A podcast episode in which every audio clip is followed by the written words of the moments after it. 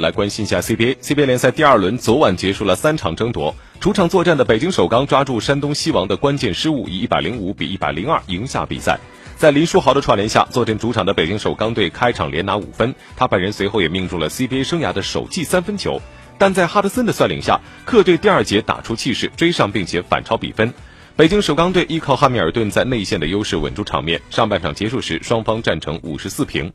一边再战，林书豪的胳膊被抓破，连续两场比赛挂彩。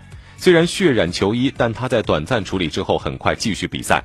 山东外援哈德森出现体能下降，北京首钢队加快节奏，周一翔和林书豪接连得分拉开分差。但是李靖宇带领山东西王外线开火，打出了一波十二比三，再次破进比分。比赛的最后时刻，山东西王出现致命失误，张辉外线发球被方硕抢断，失去了进攻机会。